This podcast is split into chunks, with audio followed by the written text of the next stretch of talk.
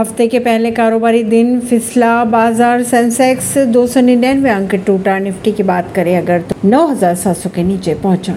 सोमवार को सेंसेक्स की अगर बात की जाए तो दो सौ निन्यानवे दशमलव अड़तालीस अंकों की गिरावट के साथ छियासठ हज़ार तीन सौ चौरासी दशमलव अठहत्तर अंकों के लेवल पर बंद हुआ। वहीं दूसरी ओर निफ्टी की अगर बात की जाए तो बहत्तर दशमलव पैंसठ अंक टूटकर उन्नीस हज़ार छः सौ बहत्तर दशमलव पैंतीस अंकों पर क्लोज हुआ।